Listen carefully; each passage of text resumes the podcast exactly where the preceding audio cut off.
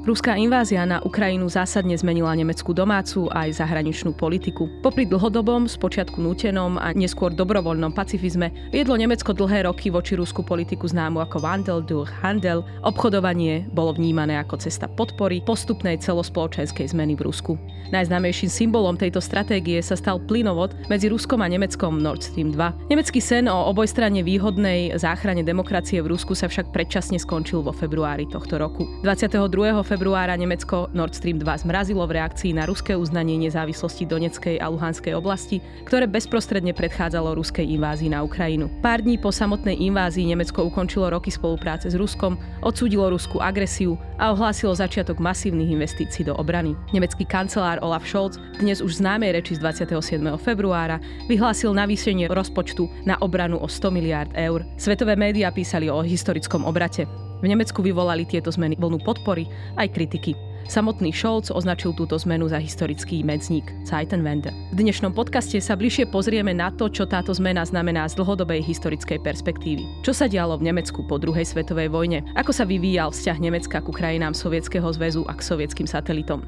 Ako tieto vzťahy ovplyvnilo nemecké vyrovnávanie sa s nacistickou minulosťou? Čo znamená koniec oficiálneho pacifizmu pre Nemecko a jeho vzťahy s Ruskom? A napokon, aké je v tom všetkom miesto pre Ukrajinu? Počúvate dejiny pravidelný podcast denníka Sme. Moje meno je Agáta Šustová-Drelová a na Historickom ústave Slovenskej akadémie vied sa venujem výskumu najnovších dejín. Dnes sa budem rozprávať s historikom a germanistom Miloslavom Sabom z Filozofickej fakulty Univerzity Komenského.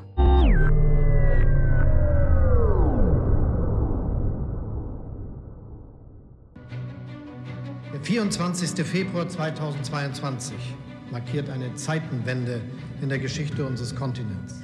V súvislosti s vojnou na Ukrajine si v médiách publikoval niekoľko článkov. Dva z nich boli priamo o Nemecku. Prvý bol o denacifikácii, teda o zneužívaní fašizmu a nacizmu dnešnou vojnovou propagandou.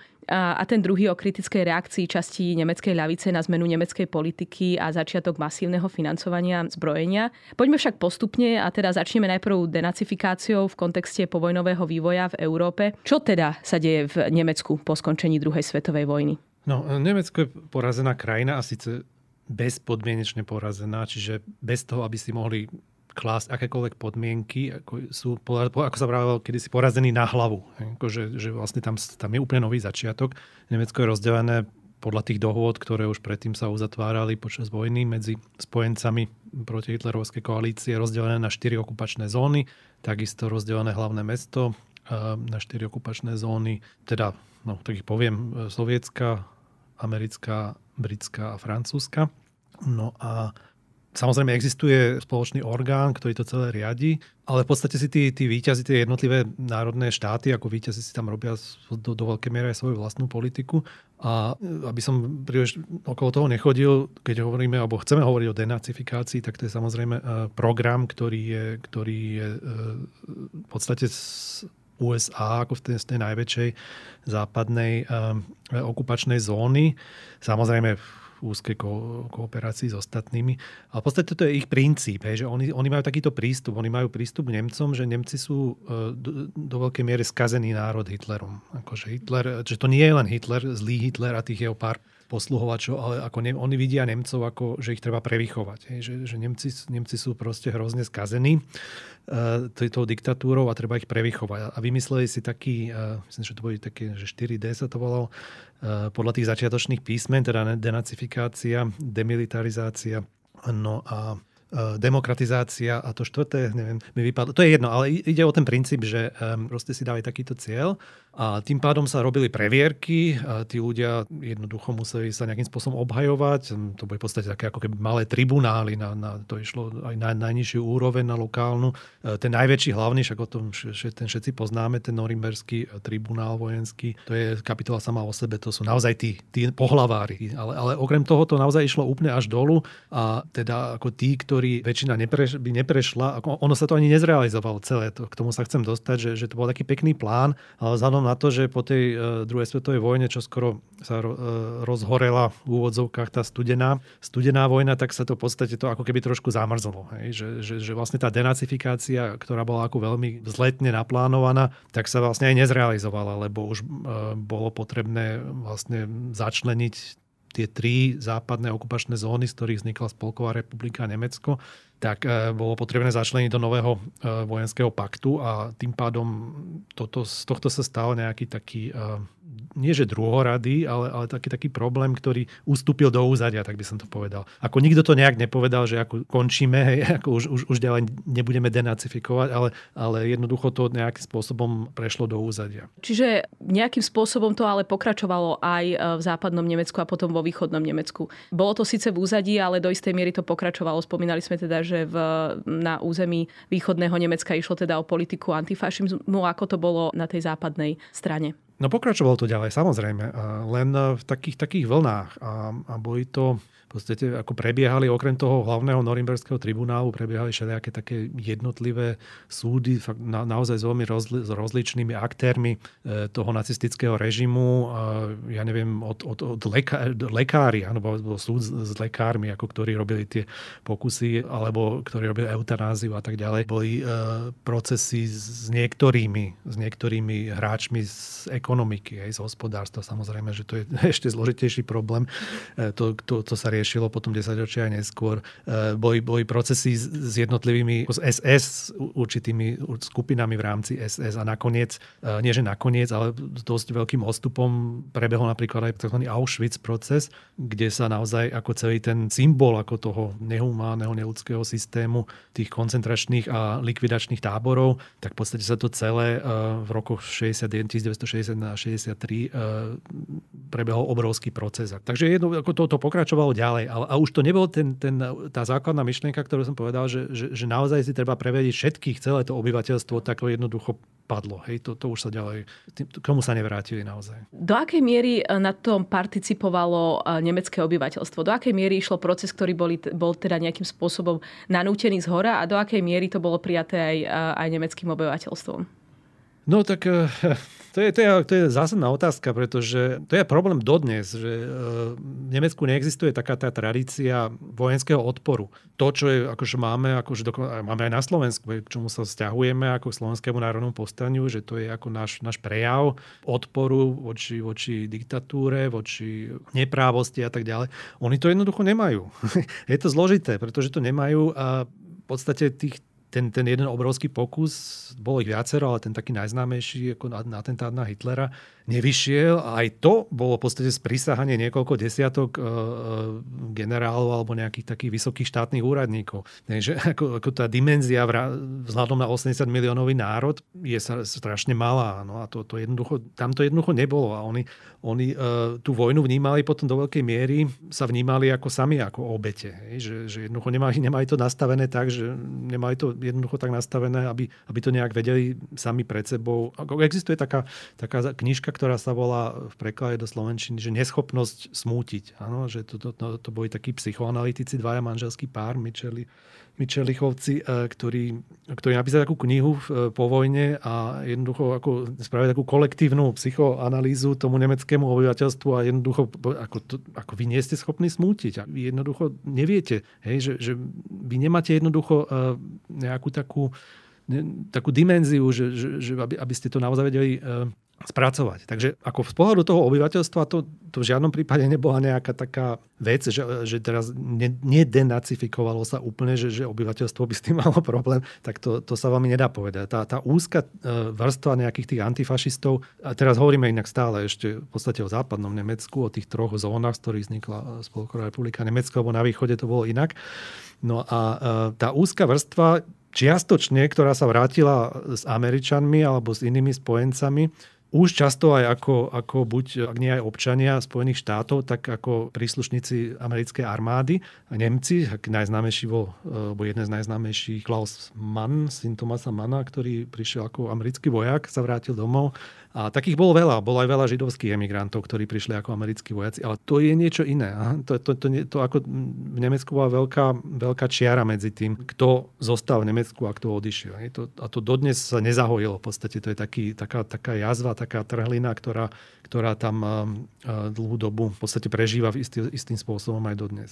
A čo sa týka generácie mladých Nemcov 60. rokov, ktorí sa začínajú kriticky stávať vlastne voči svojim rodičom, ktorí mnohí z nich teda spolupracovali, kolaborovali s nacistickým režimom, tak tu dochádza k určitej takej akoby vnútrospoločenskému zlomu nacistickou minulosťou, respektíve vnútrospoločenskej diskusii v rámci západného Nemecka. Je to tak? Je, no tak je to, je to také známe, je to, také, je to taká súčasť už toho, toho naozaj tej, tej pamäte kolektívnej nemeckej, že toto je taký zlom. Diskutuje sa o tom, vyšla aj pred dvomi rokmi taká zaujímavá kniha o povojnových rokoch. Ja ju prekladám momentálne, vidie v Slovenčine. Čas veľkov sa to volá kde ukazujú, že akože toto je trošku aj mýtus, no, že, akože, e, že, že tam e, ako veľa z tých Nemcov, čo prežili tú vojnu, hlavne ženy napríklad, ktoré, ktoré ako odvili neskutočný výkon bez tých chlapov, hej, že, že to nielen riadili vlastné rodiny, ale pracovali a v podstate sa emancipovali cez tú druhú svetovú vojnu. Hej, a, a je to a, teraz a toto akoby... sa vôbec nehodí do toho narratívu tých 68-čkárov, lebo to sú v podstate ich mamy. Hej? To sú ich mamy, ktorý, ktorým sa narodili tie deti, ktoré sa voči ním potom obrátili. Takže je to, je to trošku taký, ako v súčasnej dobe sa to trošku už nabúráva, tá, tá predstava, ale ako v podstate sa to dá povedať, no, že, že, že došiel, došlo k nejakému, čo, je no, čo bolo nové, naozaj nové, bola, uh, bol veľký generačný spor. Hej? To, to samozrejme nemohlo byť predtým. V tom zmysle to naozaj je taká cezúra, je to naozaj zlom, že, že došlo k tomuto takému naozaj vnú, nie vnútrospoločenskému, ale doslova v každej rodine k nejakým, k nejakým veľkým debatám o tom. Eh, alebo k obviňovaniu. Hej, keď neboli tí, eh, však naozaj tak boli to aj deti, ako aj nacistov a tak, tak tí neboli veľmi ochotní o tom debatovať, takže došlo k obviňovaniu, došlo k, k revoltám. Ale to chcem povedať, že, že, že, že ten celkový obraz je trochu iný. No. A hlavne ten, ten, ten gender tam hrá úlohu, ktorá sa predtým veľmi nereflektovala v tých eh, debatách o 68 čkároch. To je veľmi zaujímavé, lebo v podstate, ak tomu správne rozumiem, tak ty tvrdí, že vlastne tí 68 čkári reagovali na akoby veľmi militarizujúce chápanie tej nacistickej nacistickej minulosti, že to vlastne bolo odsúdenie histórie alebo teda toho, čo sa dialo v nacistickom Nemecku, ktoré bolo veľmi akoby silne ovplyvnené len teda armádou a politikou, pričom tie ostatné zložky spoločnosti do toho celého nevstupujú. Um, skúsme sa ešte vrátiť e, k východnému Nemecku, pretože ten vývoj sa do istej miery týka aj, týka aj Slovenska. E, hovorili sme o tom, že teda tam sa deje iný proces, ide o e, politiku antifašizmu, pričom ty si spomínal teda, že Nemci mali problém nájsť nejakých teda hrdinov odporu proti nacizmu. Ehm, myslím, že komunisti vo východnom Nemecku sa, sa k tomu stávali trochu inak a veľmi, veľmi pilne hľadali ehm, nejaké nemecké, nemecké zdroje odporu proti nacizmu. A o čom bol antifašizmus a akých mal hrdinov? No to je naozaj úplne, úplne iná debata, pretože to je um, už, už v zásade, ako som vás spomenul, tých Američanov, ktorí, ktorí ako považovali zo začiatku vinných Nemcov v podstate kolektívnu presadzovali kolektívnu vinu. Tak toto akože ten, ten eh, komunistický narratív, alebo sovietský, ale nie komunistický, ide o tú komunistickú, ide o nemeckých komunistov, ktorí sa vrátili po vojne z Moskvy do veľkej miery, kde boli v emigrácii Eh, tak tam to bolo inak. Ako tam, ako v podstate ten narratív bol o tom, že to, za to môžu tie zvrhlé elity. Samozrejme, pod prvom rade, prvom rade kapitalisti a tí, ktorí majú ekonomickú moc, a teda ako podľa tej, tej oficiálnej tézy, že fašizmus je, je v podstate nejakým, nejakým nástrojom tý, toho, toho kapitalizmu alebo imperializmu ako toho najvyššieho stupňa kapitalizmu a v podstate, že je to len, len nejaká, nejaký nástroj ako, ako, te, ako to robotnícke, ako ten hnutie, ako ten proletariát, tu jeho revolučnosť nejakým spôsobom násilne potlačiť v podstate to je, to je chápanie fašizmu v tej, tej komunistickej definícii. No a, a v rámci toho sa, ako ich téza bola, že, ako, že ten nemecký ľud, hej, a to, je, ako to som tak zdôraznil, pretože v Nemčine existuje iba jedno slovo na to, ako folk je aj národ, aj ľud, podľa toho, v akom kontexte. No ale ako u nás národ a ľud je, je dosť veľký rozdiel a, a teda v tej, tej komunistickej ideológii sa hovorí o ľude, hej, aj však aj boli to ľudové demokracie. No a, a ako tí ne, nemeckí komunisti vraj, že ako nemecký ná, ľud alebo národ v podstate za nič nemôže, to, to boli do veľkej miery robotníci, ktorých, ktorých zradili, čiastočne samozrejme aj ich vodcovia, ale v prvom rade proste fašisti a malomešťaci, ktorých volili a tak ďalej.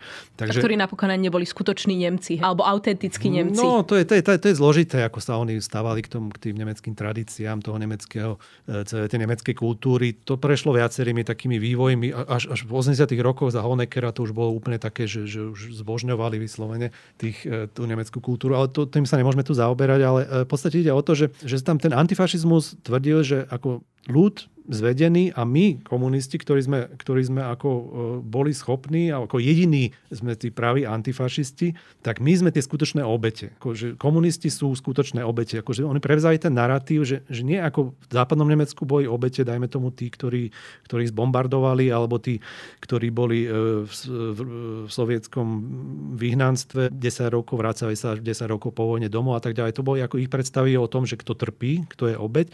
No ale na východe to boli tí komunisti komunisti, hej, ktorí aj do veľkej miery trpeli. Však to, ako, e, ten, ak to teda, ako, samozrejme si odmyslíme ten rasistický, rasistické prenasledovanie, tak e, ako keď ide o čiste politické prenasledovanie, tak to v podstate najväčšia skupina najväčších obetí nacistov sú komunisti. Ako to, je to tak, ako to ne, nevrávame, že, že to tak e, ako nie je dobré prekrúcať históriu a teraz vraveť, že čo tí komunisti, hej, to sú takí istí, to sú bratranci Hitlera a tak. Ako sa to u nás dosť často žiaľ v tej verejnej diskusii prezentuje a v podstate si tak ako sami seba nejak si klameme a nejak si tú históriu trošku prispôsobujeme. Takže je to tak, ale, ale ten narratív samozrejme nebol v poriadku, lebo uh, ten vôbec nerátal s tým, že, že ako mali tu tí Američania popri denacifikácii aj demokratizáciu, tak to tu samozrejme nebolo. Hej? Lebo však išlo o to vybudovať tie tzv. ľudové demokracie, tak v podstate podľa sovietského modelu e, spoločnosti a štáty. A, a to, to samozrejme e, v tom východnom Nemecku, kde ako so, sovieti zostali zostali ako mas, masívna, obrovská sila, obrovská armáda, ktorá tam zostala. To bol, myslím, že ešte v 80 rokov pol milióna vojakov iba vo východnom Nemecku sovietských. Takže ako to si musíme predstaviť, čo to je za sila, keď dneska vidíme, že aké sú pomery tej vojny na Ukrajine napríklad. Hej. To je relatívne malé územie. No, a, takže a, toto všetko samozrejme realita a, a tá je iná. Hej. Tá je, ten, ten antifašizmus potom do veľkej miery je naozaj mýtus E, mýtus, ktorý v podstate legitimizuje v podstate všade, v Rusku tiež, alebo v Sovietskom zväze, ale v Nemecku to má taký zvláštny náboj, lebo však Nemci sú aj páchatelia ako fašisti, ale zároveň sú ako komunisti, nemeckí komunisti sú aj obete. Hej, takže v tom východnom Nemecku to má úplne inú dynamiku. Úplne, iný, úplne iná, je to úplne iná debata, úplne iná dynamika a, a aj na tomto vidno, že dva štáty potom nemecké jednoducho neboli absolútne kompatibilné. Jediné, v čom boli kompatibilné, že obidva si nárokovali, že hovoria za celé Nemecko. Hej, že v to, už v tom názve Spolková republika Nemecko to máme, že hovoria za Nemecko. Oni neuznali, však NDR to trvalo 20 rokov, kým ich vôbec uznali, ako, e, že existuje druhý štát. No a východní Nemci takisto. Hej, tí, e, ten, ten režim vravel, akože nie, akože my sme síce v menšine, ale my hovoríme za celé Nemecko. Celé Nemecko chce e, revolúciu a, a zvrhnúť kapitalizmus a tak ďalej. To nie je len tu my v malej NDR, ale to sa týka celého Nemecka.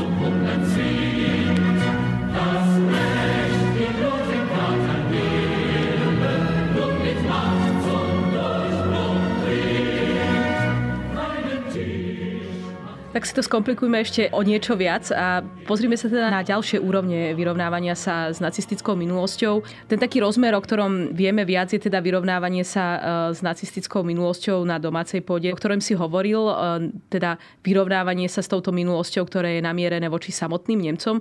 Skúsme sa však pozrieť teda na to, e, čo to znamenalo v zahraničnej politike alebo širšie teda vo vzťahoch Nemcov ku krajinám východnej Európy a možno najviac k tým krajinám, ktoré, ktoré teda najviac najviac trpeli pod nacistickou okupáciou a teda krajinám, ktoré sú na východ od e, nás. To je veľmi zložitý problém, alebo nie až aj zlo, ale je taký komplexný, hej, že by sa dalo zase o tom veľa hovoriť. E, pretože, dobre, ako samozrejme, obidva tie nemecké štáty, alebo zostajeme najskôr na západe, ako Spolková republika, pacifikovaná, demilitarizovaná, potom vstúpi ale do NATO, tým pádom vzniká nemecká armáda, západonemecká armáda, ktorá je akože mohutná, že to tiež nie, ako keď hovoríme o nemeckom pacifizme, tak na toto by sme tiež nemali zabúdať, že ako niekedy v takých 50 60 rokoch západonemecké ako Bundeswehr bola mohutná armáda, hej, takže to ako tiež e, treba brať do úvahy. E, ten pacifizmus potom vznikal z iných príčin. A oni majú obrovský problém s tým uznať tú hranicu, ani nie ich vlastnú, ktorá prebiehala ako cez Nemecko, že, ktorá oddelovala západného od východného, ale hlavne tú novú, ktorú bola, ktorá bola vlastne e, hranicou NDR. Spolková republika západní Nemci mali problém nie s vlastnou hranicou, alebo teda mali aj s tou problém, ale ešte väčší možno mali problém s tou novou hranicou NDR, lebo však e, Nemecko sa v podstate posunulo na západ. Hej. Často vysvetľujem aj dneska študentom a mám pocit, že, že veľmi nerozumejú, lebo si to nevedia predstaviť, že tú mapu ako Európy pred eh, druhou svetovou vojnou alebo ešte pred prvou svetovou vojnou viac, ako vyzeralo Nemecko, ako vyzerala stredná Európa, ešte možno vedia o rakúsko-uhorskej monarchii, že to majú ako tie, tie obrázky nejak pred očami, ale ako, čo, ako vyzeralo Nemecko, to vlastne nevedia, že vlastne celé, celé to pobreže Balckého mora bolo v podstate Nemecko, alebo Prusko, aby sme to povedali ešte, ešte, ešte korektnejšie. Prusko, Prusko, čo už dneska to vždy hovorím, aby sa zasmiali študenti, že Borussia Dortmund, hej, ktorá je ako v Poríni, ďaleko od Pruska, ale patrila pod Prusko, lebo Prusko bol obrovský a veľmi rozpínavý štát. No a Borussia je ako z toho Pruska, že odvodené, aby vedeli, že to ešte vôbec niekde nejako existuje, lebo inak to je krajina, ktorá už dávno zhasla, ktorá nie je, ale siahal to v podstate až tam, kde je dneska Litva. No a e, čo je zaujímavé, tam, kde je tá enkláva e, ruská Kaliningrad, áno, že to bolo v podstate, to si, to si ako najskôr sovietský zväz a neskôr Rusi nechali hej, z toho Nemecka, aby ukázali, že, no, že my sme, my sme víťazi. Takže e, to bolo iné Nemecko. Áno? A, to Nemecko sa celé posunulo, v podstate celé to pobrežie, ktoré bolo nemecké, dneska polské, až, až po to, uh, teda, čo bolo kedysi NDR. No, a oni samozrejme mali veľký problém toto akceptovať najskôr. Ako, hej, tak ako, na, nemohli to povedať na rovinu, že sú nejakí revanšisti a že sú nejakí revizionisti a neviem čo, to samozrejme nemohli povedať, ale ako ne, ani, ani to nejak neakceptovali, že, že sú tam nové hranice a tým pádom pre, bola pre nich východná Európa obrovský problém. Ako k nej pristupovať, e, čo to vlastne je, čo je legitimné, v tej východnej Európe tie pomery, tie hranice a tak ďalej. No. Nehovoriac o tom, že teda z východnej Európy ešte smerovalo aj veľa deportácií Nemcov na územie ano, teda no. už povojnového Nemecka, čo ano. asi ešte komplikuje ďalej Áno, to ešte, to ešte ďalej komplikuje, lebo však to nebolo nejaká taká... Uh, Priateľská. nie, že chcem teraz na kvantitu prejsť, že to, že to nebolo ako nejaký, že pár vlakov, hej, ako by som to povedal teraz tak e, veľmi dosť nepriberane. Hej, to bola štvrtina obyvateľstva západného Nemecka. Hej, takže keďže mal, západné Nemecko malo nejakých 50 miliónov obyvateľov, tak si vyrátajme, 12 miliónov boli utečenci z východnej Európy. To je obrovská masa ľudí a e, to sú ľudia, ktorí majú pocit krivdy. Hm? Takže e, ako, ako s nimi pracovať? Je to obrovská voličská masa, hej, o ktorú bojujú tie nové politické strany. Samozrejme skôr, e, skôr tie konzervatívne, pretože však e, to sú dosť, e, dosť konzervatívne e, skupiny. To, to, bolo, to, to bolo Nemecko, agrárne Nemecko do veľkej miery. Hej. To bolo to Prúsko, to bola agrárna krajina. Samozrejme, boli tam mesta, ale nedá sa to nejak porovnávať s nejakým sporúrím, hej, ako čo je ako dodnes najindustrializovanejšia kraj, alebo región v Európe. No a, a s tým museli tiež pracovať, na to museli brať ohľad. Ako nemohli im povedať, tak dobre, vyhnali vás, všetko ste tam nechali, celý svoj majetok a teraz my, to, my ich uznáme všetkých a, a všetko v poriadku, prevrátime stranu, hej, že ideme ďalej. No, e, nešlo to takto, hej, takže, takže ďalší faktor, ktorý bol dôležitý, e, v podstate to trvalo do tých 20 rokov a v podstate až v tých 60 rokoch sa to začína meniť. Nie je to náhoda, hej, že tie debaty, čo sme spomínali v 68 že sa to nejak, že tá jedna generácia musela prejsť, ako, aby sa to nejakým spôsobom utriaslo. Zmenila sa aj politika, podstate tá Adenauerová éra, ktorá, e, ten, to bol ten kancelár dlhoročný, Konrad Adenauer, taký ten jeden z otcov zakladateľov Európy, ale kresťanský demokrat a v podstate až keď skončila jeho éra, nastúpila sociálno-demokratická éra, tak až vtedy dochádza k nejakému posunu to poznáme tie mená ako uh, Willy Brandt, to jeho poklaknutie vo Varšave uh, a tak ďalej pred tým pamätníkom Varšavského povstania a tak ďalej. To, nebolo, to bolo symbolické gesto a za tým sa skrýva obrovská, obrovský balík. Uh, úplne úplná, úplná zmena paradigmy v nemeckej zahraničnej politiky, politike, ktorá, aj sa to volá, že Ostpolitik, ktorá jednoducho si povedala, že s tou východnou Európou musí vychádzať inak. E, uzatvorili sa e, zmluvy so všetkými tými sovietskými satelitmi, ktoré v podstate boli tie krajiny, kde, kde prebiehala vojna, ktoré, ktoré Nemci obsadili, kde prevádzali aj tú neuveriteľne brutálnu okupačnú politiku Ale samozrejme, že sa rozlišovalo len medzi, dajme tomu, Polskom a Sovietským zväzom, lebo však všetky tie, tie krajiny, ktoré tam sú dnes, tak boli pod Sovietským zväzom, ktoré trpeli najviac, ako Bielorusko, Ukrajina, že Bielorusko stratilo tretinu obyvateľstva počas vojny civilného, tak to tiež ako je taká dimenzia, že keď pozeráme na, sme úplne, úplne nechceme veriť, čo sa deje dneska na Ukrajine e, civilnému obyvateľstvu. A keď si to porovnáme s takýmito číslami, e, tak samozrejme ešte e, predsa len sme niekde inde. Keď si, keď si zoberieme blokádu Leningradu, kde ako Nemci iba kvôli tomu, že robili teror v podstate na následky tej blokády. E, zomrel milión ľudí, áno, milión. ako, takže ako to, to sú naozaj úplne iné dimenzie. Nemci nechali v podstate zomrieť od hladu, e, to sa rôznia tie čísla, ale asi 3 alebo 4 milióny sovietských vojnových zajacov. Ako, iba preto, že im jednoducho nedali jesť. Hej, ako, ako západným vojnovým zajacom dali jesť. Ako, tí, ako, to, ten, ako ten pohľad ich na východ bol vyslovene rasistický, brutálny, koloniálny.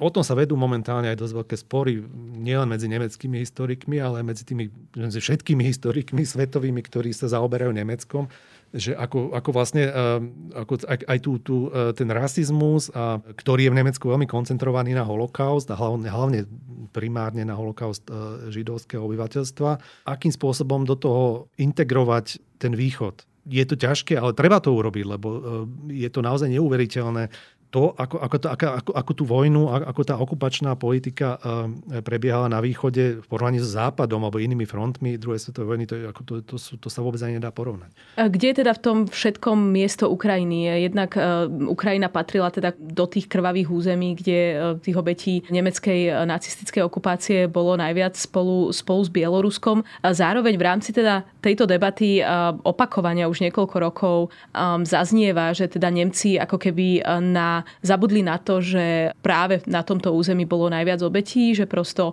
Ukrajina v tom nemeckom pocite viny nejakým spôsobom nefiguruje. A, a dokonca sa hovorí o tom teda, že ide o, to si písal aj ty v jednom zo svojich článkov, že ide v podstate o preberanie takého akoby stalinistického a do istej miery už momentálne aj ruského nacionalistického narratívu, kde teda za tie hlavné obete druhej svetovej vojny, respektíve okupácie nacistickej sú považovaní Rusi. Do akej miery to sedí? Nevidíme úplne ani dohlav tých, tých nemeckých politikov. Hlavne tak je to zhoda okolností, ale momentálne kancelár Scholz je ako veľmi, taký veľmi introvertný človek, ktorý uh, si dáva naozaj obrovský pozor, čo povie a ako to povie, kedy to povie.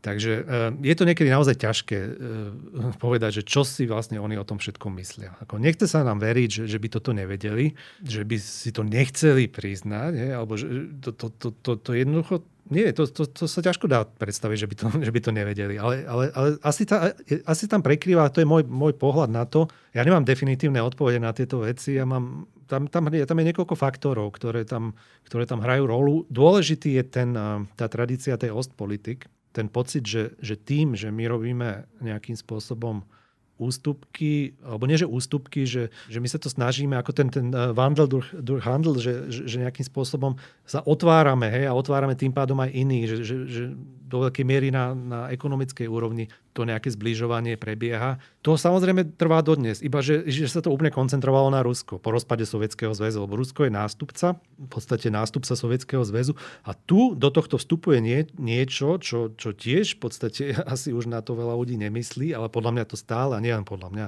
to stále hrá veľkú rolu a to je, eh, to je taká tá tradícia, ktorá je oveľa hlbšie ako, ako, ako tá druhá svetová vojna.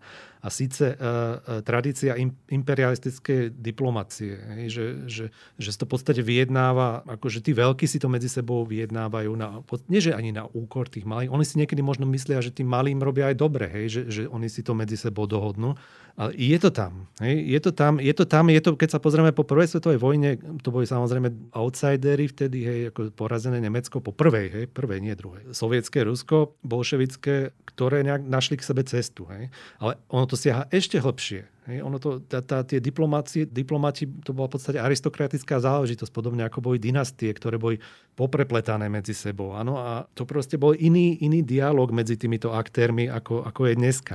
Ale to, ešte, to by sme dal by sa možno aj personálne nejaké veci vystupovať, kde stále tieto kontinuity ešte stále e, nejakým spôsobom hrajú rolu. Takže to pristupuje k tomu, to už máme druhý, druhý moment, hej, popri tej e, novšej ostpolitik. Ďalej tam prišiel k tomu ten, ten pacifizmus, ktorý Samozrejme je tam od začiatku po tej, po tej druhej svetovej vojne, ale ako nejaké také moderné, alebo aj skôr postmoderné hnutie, e, v podstate nevzniká v tých 50 60 rokoch, keď, sa, keď je e, Spolková republika mili, remilitarizovaná, aj tým, že tam, nielen tým, že tam je obrovská prítomnosť Spojených štátov vojenská, ale aj ten Bundeswehr je ako obrovská armáda a silná. Toto v podstate, ako, ako nastupuje tá nová Ostpolitik, tak e, toto začína pomaly ustupovať do úzadia, ale Bundeswehr napriek tomu, až vlastne do, do zjednotenia Nemecka a možno ešte aj chvíľu potom, ešte stále bol silná armáda. Len potom v podstate to, čo po tých 60 68-čkári, ktorí boli úspešní v tom, že v podstate vyhrali tú polemiku s tými svojimi rodičmi a stali sa z nich nové elity.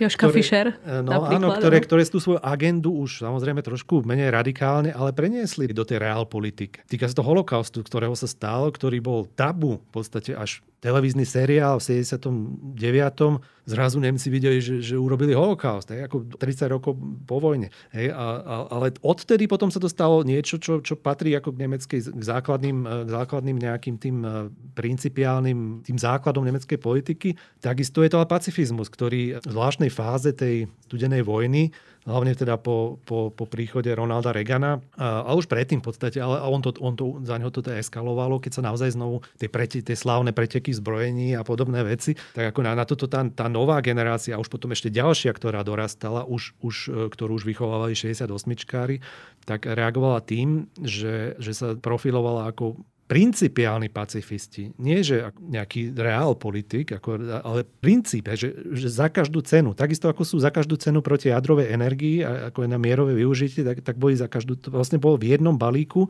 všetky tieto veci. A to je generácia v podstate už aj Angely Merkelovej a Franka Waltera Steinmeiera, e, spolkového, spolkového prezidenta však. Áno, Áno to, sú, to sú už v podstate oni a tých, tých symbolizuje e, samozrejme ten Joška Fischer, ktorý bol taký ten junior partner tej vlády vláde, ktorá vlastne zase po dlhom vládnutí Helmuta Kohla a kresťanských demokratov znovu nastúpili k moci tí sociálni demokrati, tentokrát už so zelenými, hej, ktorí, sú, ktorí sú vlastne stelesnením všetkých týchto vecí, o ktorých som hovoril, toho pacifizmu, ekologického hnutia, aj ženského hnutia a tak ďalej. No ale to je trošku problém, lebo e, tam znovu všetky, aby sme nezabudli na všetky tie ostatné veci, o ktorých sme hovorili, ktoré tam stále hrajú rolu. Stále tam hrá rolu imperialistická tradícia e, v diplomácii, stále tam hrá rolu ostpolitik a všetko to tam stále je, iba že k tomuto pristúpia nové veci pristúpi ten pacifizmus, ktorý sa stal potom hlavne po prelome milénia a už od 10 rokov v podstate s nástupom tejto garnitúry e, sa stal v podstate tiež, ako dostal sa aj do, do, do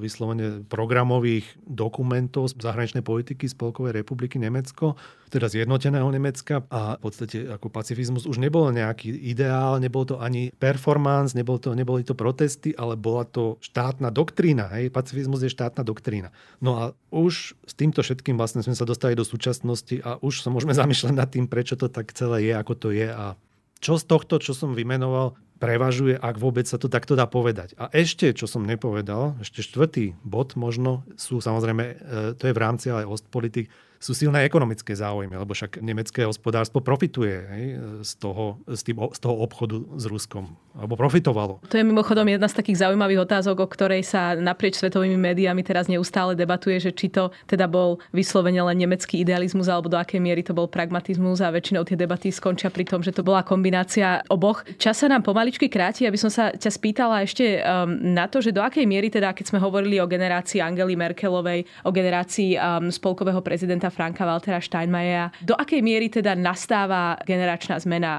aj v nemeckej politike, ktorá teda nejakým spôsobom zastrešuje ten historický medzník, to Zeitenwende. Môžeme hovoriť napríklad o ministerke zahraničných vecí Annalene Berbokovej. Do akej miery teda ide o generačnú zmenu a do akej miery ide o, podľa tvojho názoru, aj zmenu, ktorá pretrvá No to už uh, je pre prognostikov hej, otázka. Ale samozrejme, ako historici vždy, ja, ja s tým nemám problém. Mali by sme sa ako historici pokúšať pozrieť aj dopredu niekedy. Ako ja si myslím, že to je, že to je v poriadku.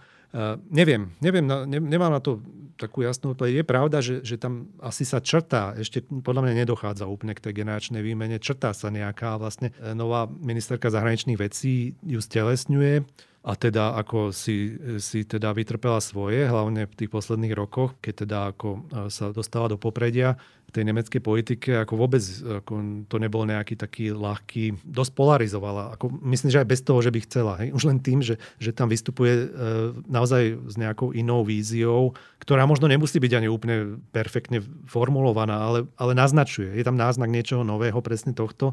Nie je to náhoda, že zelení sa naozaj e, profilujú aj v rámci tejto horúcej debaty okolo tej vojny na Ukrajine, že sa profilujú inak a že naozaj e, na jednej strane nepopustia z toho, z toho, čo vlastne je ich hlavným už to majú v názve, teda z e, ekológiu samozrejme, e, to je samozrejme primárna vec, ale na druhej strane nemajú problém s tým, hej, akože povedať, že tieto staré vzorce, ten, ten prístup ako k tomu, k tej východnej Európy sa prežili a, a musíme to trošku inak robiť. A práve, že to je v podstate strana, ktorá ešte vždy je naľavo od stredu, ako to, to nie je žiadna konzervatívna strana, tak, tak je to veľmi zaujímavé, že, že práve strana, ktorá ktorá naozaj ešte stále má nejaké, nejaké tie črty e, e, lavicovosti, tak e, že, že práve ona sa snaží ako zatrúbiť trochu iným smerom v tej nemeckej zahraničnej politike. No a pre mňa je to, je to trošku symbol nejakej nádeje, že to je práve takáto strana, že to nie sú nejakí hardlinery, e,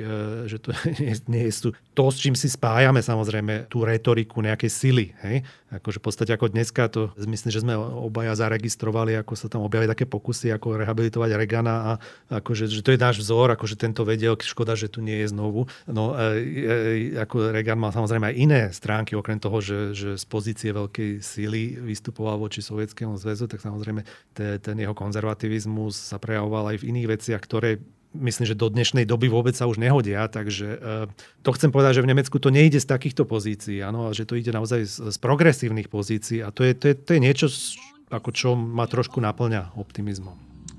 Ladies and gentlemen, Russia's war marks a new reality. It re- requires each and every one of us to take a firm and responsible decision and to take a side. Možno sa teda zhodnú, že Nemecko e, treba pozorne sledovať. Um, zostáva najsilnejším hráčom v rámci uh, nášho regiónu a v prípade teda, že sa podarí aj efektívne zainvestovať tých 100 miliárd eur, čo mimochodom v Nemecku prebieha veľmi horúca debata do obrany, bude zároveň onedlho opäť aj krajinou s najsilnejšou armádou. Za dnešný rozhovor ďakujem historikovi a germanistovi Miloslavovi Sabóvi.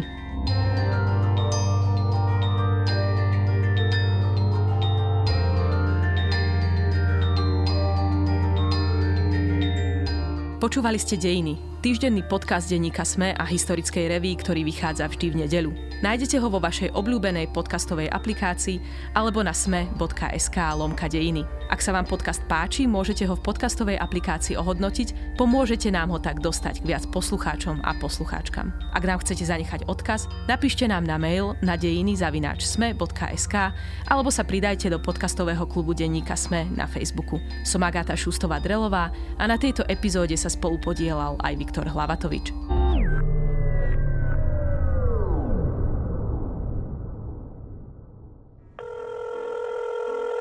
Dobrý deň. Dobrý deň, tu je Adam Blaško, ja moderujem satirický podcast Piatoček. Máte na chvíľku čas? Akože absolútne vôbec, hej.